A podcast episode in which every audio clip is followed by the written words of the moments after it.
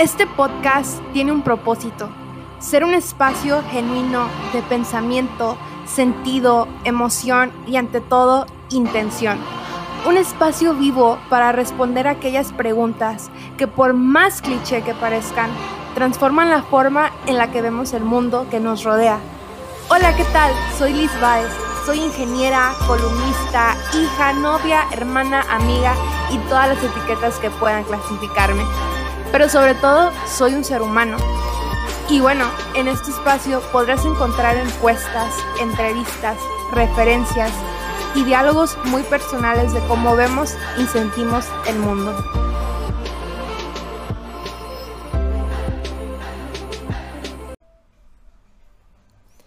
Eres sincera, determinada, confiable, noble, abierta, decidida. Son algunas de las etiquetas que me han puesto. Pero definir quiénes somos es un proceso bastante interesante y de por medio nuestro círculo cercano social tiene una gran repercusión sobre cómo tomamos decisiones. Nuestra historia personal, nuestros miedos, traumas y gustos por supuesto generan una idea muy amplia de cómo vamos a desenvolvernos en el futuro. Sin embargo, no creo que lo diga todo. Algunas culturas han utilizado refranes como este, que dice, dime con quién andas y te diré quién eres. Pero, o sea, eso en realidad pueda definirnos, puede decir quién soy. De verdad la visión de alguien por alguna actividad puede decir quién soy o quién quiero ser en realidad? Es una pregunta muy amplia donde solo por cómo me visto, por el estereotipo que sigo, por cómo me quieren ver va a definir quién soy en un futuro? Pues para la gran fortuna la respuesta es no. No pueden definirme a mí y por supuesto que a ti tampoco. Para empezar, las etiquetas son formas que los humanos utilizamos para describir nuestro entorno. Son palabras que una vez pasadas por un proceso de raciocinio nos ayuda a identificar oportunidades y situaciones de riesgo. Todo bien hasta ahí.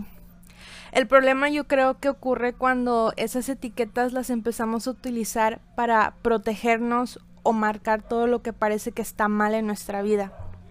Aunque si lo pensamos, no solo lo hacemos con nuestra vida, lo hacemos con todo el mundo, con el vecino, con el perro, con la persona que te cae mal de tu escuela o de tu trabajo, con el extraño que acabas de ver pasar enfrente de ti.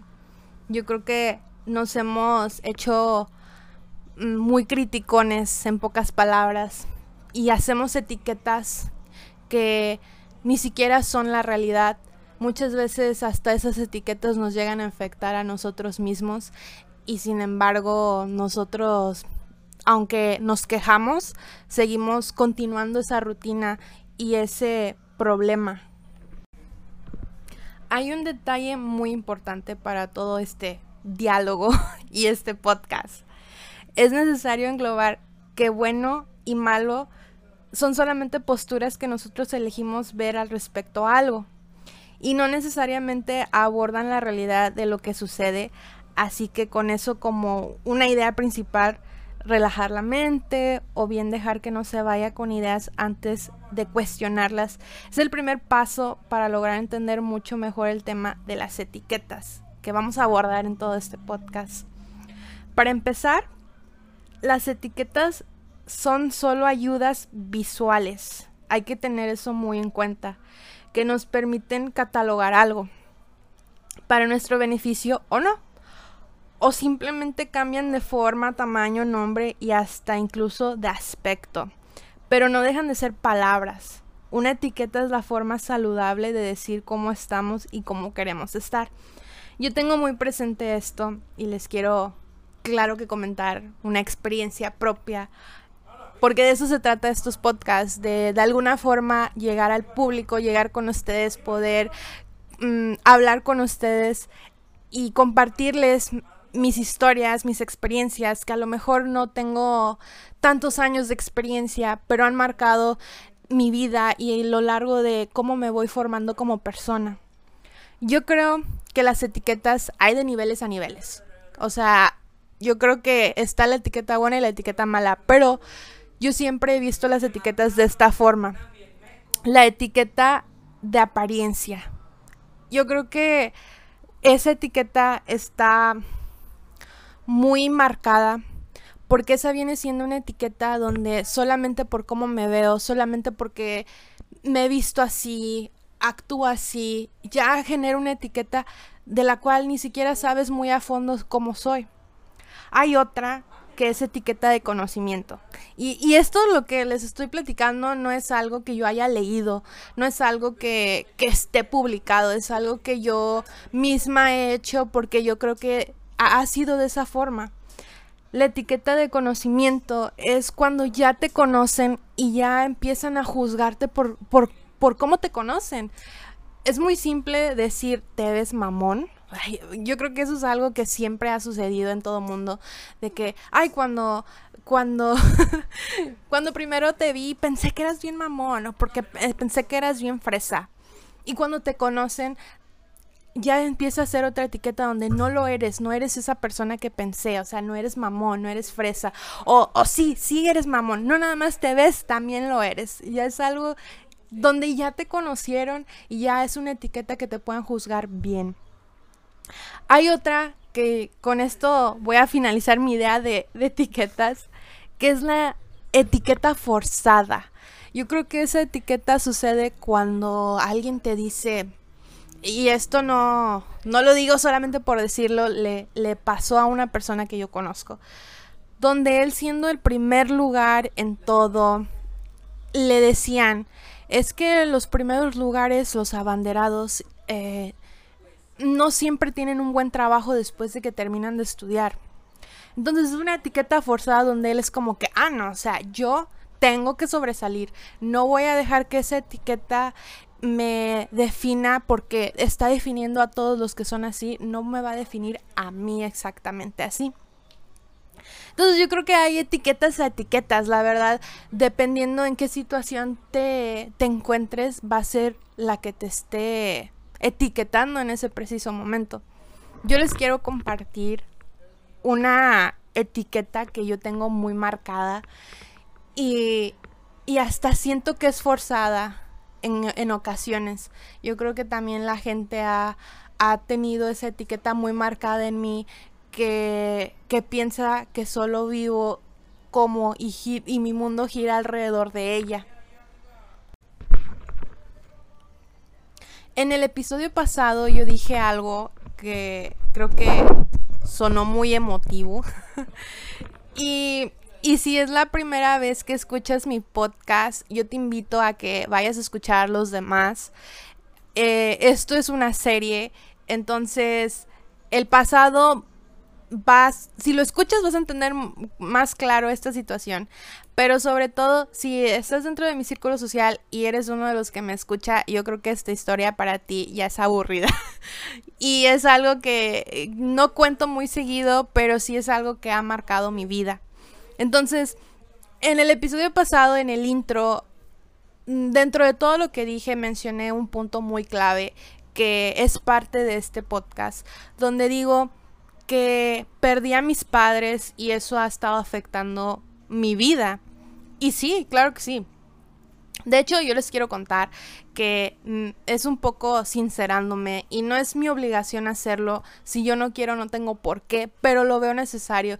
Y quiero que conozcan esta historia porque es una etiqueta que ha marcado mi vida desde dos años atrás hasta el día de hoy. Que es una etiqueta que no me ofende y no me, no me mm, ocasiona problemas o por esa etiqueta mi vida esté en un caos o una pausa. Pero es una etiqueta yo creo que muy forzada y que en ocasiones yo creo que tengo que estar a la expectativa y al nivel de esa etiqueta. Entonces, yo les platico esto, que hace dos años empecé a, tener esta pérdida de y ausencia de, de, ausencia de mis padres, donde perdí a mi padre y posteriormente pierdo a mi madre.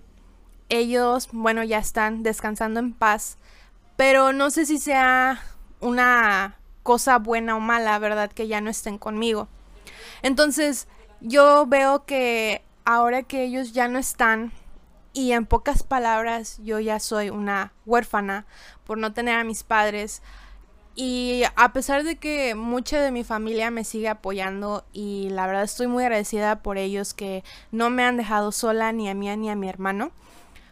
Pero mis decisiones y acciones y, y todo lo que conlleve a partir de este día para mañana, pues son decisiones que yo voy a tener que tomar sola. Yo creo que algo que en muchas ocasiones me pone muy triste es de que si una decisión que yo quisiera tomar, ya no tengo de alguna forma pedirle el consejo a mi mamá o a mi papá para decirle, ¿saben qué? Quiero hacer esto, ¿cómo ven? Y ellos me digan, no, ¿cómo crees? ¿Cómo vas a hacer eso? O sí, te apoyamos.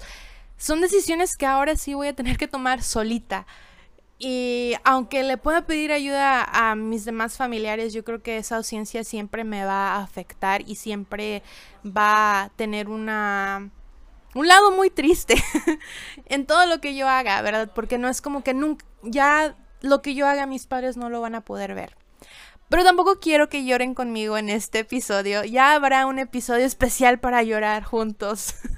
Pero en este les quiero comentar esta historia porque hay una etiqueta que siempre me han puesto. Desde, desde la primera vez que falleció mi papá. Bueno, no es que fallezca tantas veces, ¿verdad? Eh, pero cuando fallece mi papá me ponen esta etiqueta. Y cuando fallece mi mamá la recalcan más. O sea, haz de cuenta que, que escribes la palabra y la subrayaron. y me da un poco risa y a lo mejor mm, suena así como que, ay, Liz no tiene sentimientos, pero es algo que yo ya he estado viviendo mucho y, y para mí esto es muy normal. Entonces ahí les va con la etiqueta porque siento que doy muchas vueltas. Me han dicho, eres fuerte. Esa palabra es como que cargas un chorro y, y este y no te pesa nada. O sea, yo así lo siento, no sé por qué. Pero cuando escuchas la palabra fuerte, yo creo que eso es lo que se te viene a la mente, donde estás cargando todo este peso y llevas encima costales de arena, costales de cemento, de un chorro de cosas y a ti no te pesa nada. En serio que esa esa esa etiqueta en ocasiones yo creo que hasta tengo que vivir en ella, no sé cómo explicarme con eso, pero yo creo que a veces cuando me dicen, ay Liz, es que eres bien fuerte. Yo así como que, no hombre, sí, yo soy súper fuerte. Me han pasado un chorro cosas en la vida y he estado súper, o sea, mi vida ha sido todo un caos y, y yo soy esta persona súper fuerte. Y suena así súper sarcasmo lo que les digo, pero yo creo que es una etiqueta muy forzada que me han, que me han puesto, la verdad. Es una etiqueta donde, donde hasta que tengo que creérmela. Y, y no les voy a mentir, claro que sí he sabido llevar esto y sobresalir con esto. Incluso tuve una ocasión, una plática que me hizo pensar demasiado mi respuesta, porque tuve una plática un día con un amigo, su mamá em, también pasaba por circunstancias similares a los de mis padres. Y ese día que me habla, él me pregunta sobre cómo pude conllevar y salir adelante la pérdida de mi papá. Eso fue antes de que falleciera mi mamá. Y yo le dije, es que realmente nunca aprendes a, a vivir con eso. Mm, no es que nunca lo superes, le digo, es que no lo llegas a superar realmente nunca, nunca llegas a superar la pérdida, nunca llegas a, dejar de llorar o a dejar de, de, de, quererlo o gritarle al cielo de que porque te lo llevaste. Y digo, entrando muy religiosamente, pues ya el enojo con Dios es muy aparte en cada circunstancia. yo realmente nunca me llegué a enojar con Dios, pero sí me llegué a enojar con mis padres, incluso después de que fallecieron. Pero yo creo que nunca aprendes a, sobrevivir eso, en pocas palabras, pero sí aprendes a vivir con ello, sí aprendes a que pues ya no están y tu vida tiene que continuar. Tienes un chorro de cosas por delante. Incluso yo le dije, no vayas a dejar la carrera, no te vayas a salir. Tu mamá te quería ver realizado y está en ti poder cumplir ese deseo de ella. Entonces, ese, eso me llegó bastante en el corazón. Después, la mamá, ese preciso día que él me habló, su mamá fallece y yo estuve acompañándolo. Y bueno, posteriormente pues ya sucede que mi mamá llega a fallecer y nos encontramos precisamente hoy en este episodio, ya juntos platicando sobre esto. Pero ser fuerte, la verdad, ha marcado tanto quién tengo que ser. Porque es como que a fuerzas tengo que serlo. A fuerzas tengo que ser fuerte cuando realmente por dentro puede que yo me esté derrumbando. Y en otra ocasión, o sea, yo creo que esto son muchas pláticas que me han pasado y yo siempre he dicho, todas las pláticas que tienes van a formar quién eres. Yo creo que va a haber ocasiones donde personas lleguen a tocar tu alma y lleguen a, comentarte ciertas cosas que a futuro te van a servir como referencias o experiencias que gracias a esa plática que tuviste puede que tus ideas cambien el día de mañana.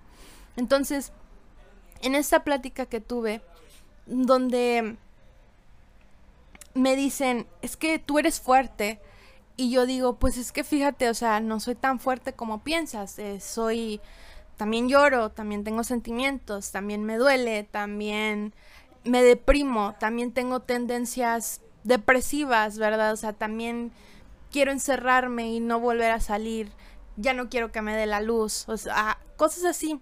Entonces, en esa ocasión esa persona me dijo, me estás describiendo una persona débil. Y le digo, pues puede que sí lo sea. Puede que esa etiqueta me defina mejor que ser una etiqueta que todo mundo quiere que sea.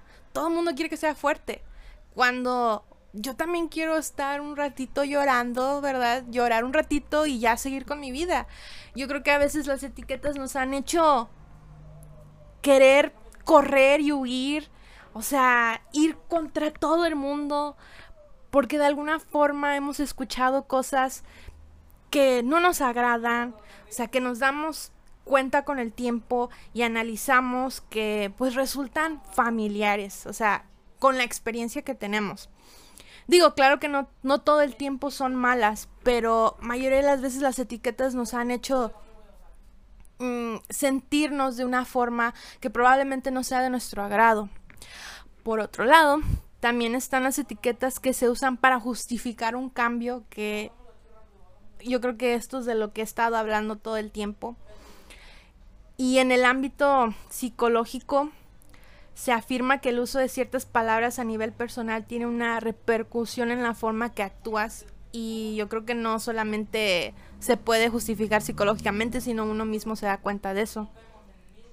Y por lo tanto debemos ser cuidadosos con las experiencias que utilizamos para justificar, justificar un comportamiento. ¿Qué es, ¿Qué es esto de los que les platico? Yo quiero justificar todo este etiqueta que me han puesto cuando no me afecta, pero se ha convertido en una realidad. Se ha convertido en que Liz tiene que llevar esa etiqueta siempre. Cuando yo realmente me considero otra persona, yo creo que yo yo soy amable, yo soy atenta, yo cuido los detalles, soy detallista, mm, soy chiflada, no chiflada de que andarle hablando a medio mundo, pero soy chiflada con mis cosas, o sea, si yo hago algo chingón como esto que es el podcast me chiflo un buen y quiero darle seguimiento porque es algo que me gusta. Yo me considero muy hogareña, amo a mi familia. No tengo una familia enorme y extensa, pero mis familiares los amo con todo mi ser. Yo considero que soy una amistad verdadera. Puede que no, no me han resultado tantas amistades y no he tenido, no he podido conservar las 100 amistades, pero las pocas que conservo han sido muy honestas y, yo considero que, que si tú estás escuchando este podcast y alguna vez has tomado un café conmigo o tal vez has, me has topado en la calle y hemos tenido una plática, no es que quiera decir es que soy súper así, pero siento que no, no, no te has pasado un mal rato conmigo. y, o sea, yo considero que tengo muy, muchas cosas muy buenas para ofrecer. Pero también creo que tengo etiquetas malas. Y son etiquetas mías. Yo considero que una etiqueta muy mala mía es que no confío fácilmente. O sea, yo soy muy desconfiada en todo. Yo creo que es una etiqueta muy mala, pero es parte de quién soy. También una de las etiquetas súper malísimas de mí, yo quiero pensar eso, es de que a veces me importa más lo que yo pienso que, lo que la demás gente pueda pensar de mí. Yo en ocasiones, y no siempre, o sea, la verdad no es que todos los días me pase, pero sí me han llegado a suceder donde tengo gente que me dice mm, lo que otra gente ha dicho de mí. Claro, chismes, ¿verdad? Y yo así como que, ah, bueno, qué, qué mala onda por la persona por pensar en mí cuando yo no he pensado en ella. Y yo creo que es algo que deberíamos de trabajar todos. Es algo que, que afecta a la gente. Hay mucha gente que, que, que, pasa por bullying porque otra gente está pensando en ella, de que es que estoy gorda, ellos dicen que estoy gorda, ellos dicen que estoy así, esto, el otro. A veces hay que, yo creo que enfocarnos más en lo que realmente queremos sentir o quién queremos ser que lo que la demás gente pueda opinar. Porque las etiquetas siempre van a ser así, van a ser buenas y van a ser malas. El detalle es que no vas a saber cuándo precisamente vaya a ser la que tú quieras que sea. En ocasiones yo creo que también escuchar una etiqueta que se asimila mucho a la realidad pesa más que una que solamente es por decir. Entonces para finalizar este podcast que los voy a empezar a hacer más cortos, y, y un poquito más sola, pero siempre teniendo en cuenta a, a David, que quiero que sepan que él siempre está ayudándome con este tipo de contenido. Entonces, yo los invito a que les importe un poco, a que les valga madre, a que dejen de estar subsistiendo mediante las etiquetas. O sea, yo creo que está de más decirles que busquen terapia psicológica, que les voy a confesar algo. Me he topado con gente que me dice, es que un psicólogo no va a cambiar mis puntos de vista y no van a cambiar quién soy. Pero... Mm, y si un psicólogo me escucha, yo estoy súper a favor de ustedes yo creo que la terapia psicológica sí es necesaria, porque a veces es necesario hablar con alguien y abrirte, porque ellos te van a escuchar y de alguna forma te van a ayudar. Pero ir con la comadre, con la best friend, con la tía, a contarle lo que tú sientes ayuda, pero realmente te está ayudando o solamente quiere, o sea, o solamente le vas a decir lo que en ese preciso momento quieres que escuchen. Yo creo que trabajar con uno mismo es muy importante. Yo he trabajado mucho conmigo misma. No siempre he sido la persona que soy el día de hoy, pero yo he trabajado, no crean que he estado súper metida en retiros y un chorro de cosas, pero he ido, he ido a hacer cosas que yo sé que me van a ayudar y que me han servido para sobrellevar todas estas cosas, todos estos costales que llevo encima de mí y poder hacerlos a un lado y poder enderezarme y seguir adelante y caminar. Entonces eso es una de las cosas, yo creo que también darnos la oportunidad de probar y equivocarnos. Fíjense, algo que siempre me dijo mi mamá, que en paz descanse, y es una de las cosas que, que tengo muy marcadas, que ella siempre me decía, es que yo no quiero que cometas los, los mismos errores que yo. Ella fue una madre a temprana edad, a los 19 años ya estaba embarazada de mí. Y pues ya era una muchacha sin haber terminado la universidad y con una niña. ¿Y quién fregado usted dice cómo educar una niña o a los 19 años? Que todavía a los 19 años yo creo que es una edad donde ya más o menos tomas unas decisiones y son más coherentes. Y no quiero ofender a ningún padre joven, la verdad. A mí me tocó tener padres jóvenes. Pero es más difícil cuando cuando los niños van a cuidar niños. Yo creo que es una frase muy muy difícil de digerir, pero siempre me decía eso, yo no quiero que cometas los mismos errores que yo. Y uno de esos errores que, o sea, aunque suene feo, ¿verdad? Pero no me considero un error. Pero sí era algo que yo siento que mi mamá, si ella se hubiera esperado, hubiera sido otra cosa de ella. Pero bueno, estoy aquí el día de hoy siendo parte de ella y poder de alguna forma seguir sacando sus palabras a la luz y transmitirlas. Pero cuando me decía eso ella, yo siempre, la niña rebelde, diciéndole, déjame cometer mis propios errores. No voy a cometer los tuyos, voy a cometer los míos. Y eso va a definir quién quiero ser el día de mañana. Gracias a Dios no tengo ningún hijo a esta edad. tengo a mi hermano menor que ahora es mi hijo y que tengo que cuidar y ahora estoy aprendiendo este nuevo mundo, mundo de mamá luchona de, de, cómo educar a mi hermano y cómo voy a hacerle el día de mañana para que él también sea una persona buena y, y él quiera comerse todo el mundo. Entonces, darnos la oportunidad de hacer esto no, no implica que tengo que probar todos los errores del mundo para ya decir, ah, no, sí, ya aprendí. No, simplemente hay que saber cómo qué queremos hacer, cómo lo vamos a hacer y hacia dónde nos vamos a dirigir.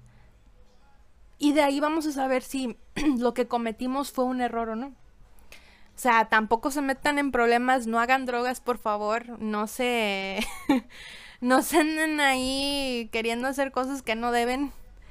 Pero yo creo que las etiquetas nos van a liberar de alguna forma. Y ya aquí yo creo que ya les voy a cortar esto. Ya no los vaya a aburrir mucho, pero las etiquetas son buenas y son malas. Eso yo creo que ya a esta parte del episodio ya está claro. Pero está en nosotros saber qué etiquetas nos van a definir el día de mañana y cuáles no. Cuáles voy a almacenar y cuáles voy a tirar a la basura cuáles van a ser las que quiero que, definan quién quiero ser, que, que cuando me vean quiero que digan que soy esta etiqueta. Y cuál de plano yo digo, esta no me sirve, ¿saben qué? O sea, no me la vuelvan a mencionar. Yo soy Liz Baez. Yo soy fuerte, como todo mundo me dice. Pero yo soy una persona creativa. Me encanta la comunicación. Me encanta el periodismo. Me encanta aprender más. Me encanta mi carrera. me encanta mi familia. Y a mí me encanta hacer contenido que a lo mejor ahorita no se vean sus frutos, pero el día de mañana puede que esto le llegue a miles de personas. Yo soy Liz Baez y yo soy mi propia etiqueta. Y las etiquetas que me vayan a definir o que ustedes vayan a ponerme o que yo les ponga no van a ser la etiqueta que probablemente en 20 años vaya a ser. No va a ser la misma. Probablemente en 20 años ser fuerte ya no ya me queda muy chico o me queda muy grande. Entonces, lo que hagamos el día de hoy y yo les quiero como que una dinámica el día de hoy, si están con sus familiares, si están con su mamá, papá, quiero que hagan una etiqueta especial para ellos que vayan y le digan, mamá, tú eres esto, papá, tú eres esto, hermano, hermana, primo, prima, el novio, la amiga. Vayan y dígales una etiqueta que han definido su vida con ellos. Yo ahorita voy a ir a darle una etiqueta a mi hermano. donde yo considero que la etiqueta que más le queda a él es que es muy amoroso. Y es una etiqueta buena y perfecta. Entonces quiero que después de escuchar este podcast, ya ni escuchen lo que tenga que decir más. ni vayan a la descripción, ya corten esto y vayan a decirle a sus papás esa etiqueta y etiquétense ustedes también. Pónganse una etiqueta chingona, una etiqueta que digan, ¿saben que Eso es lo que yo quiero ser el día de mañana.